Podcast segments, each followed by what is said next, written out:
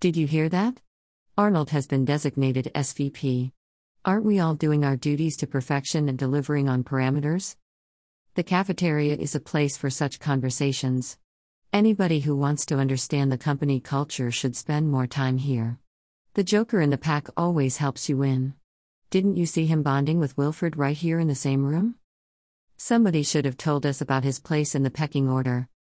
Wilfred is the CEO's nephew eyes and ears for the top management as they say. And most of us were busy expressing our disgust.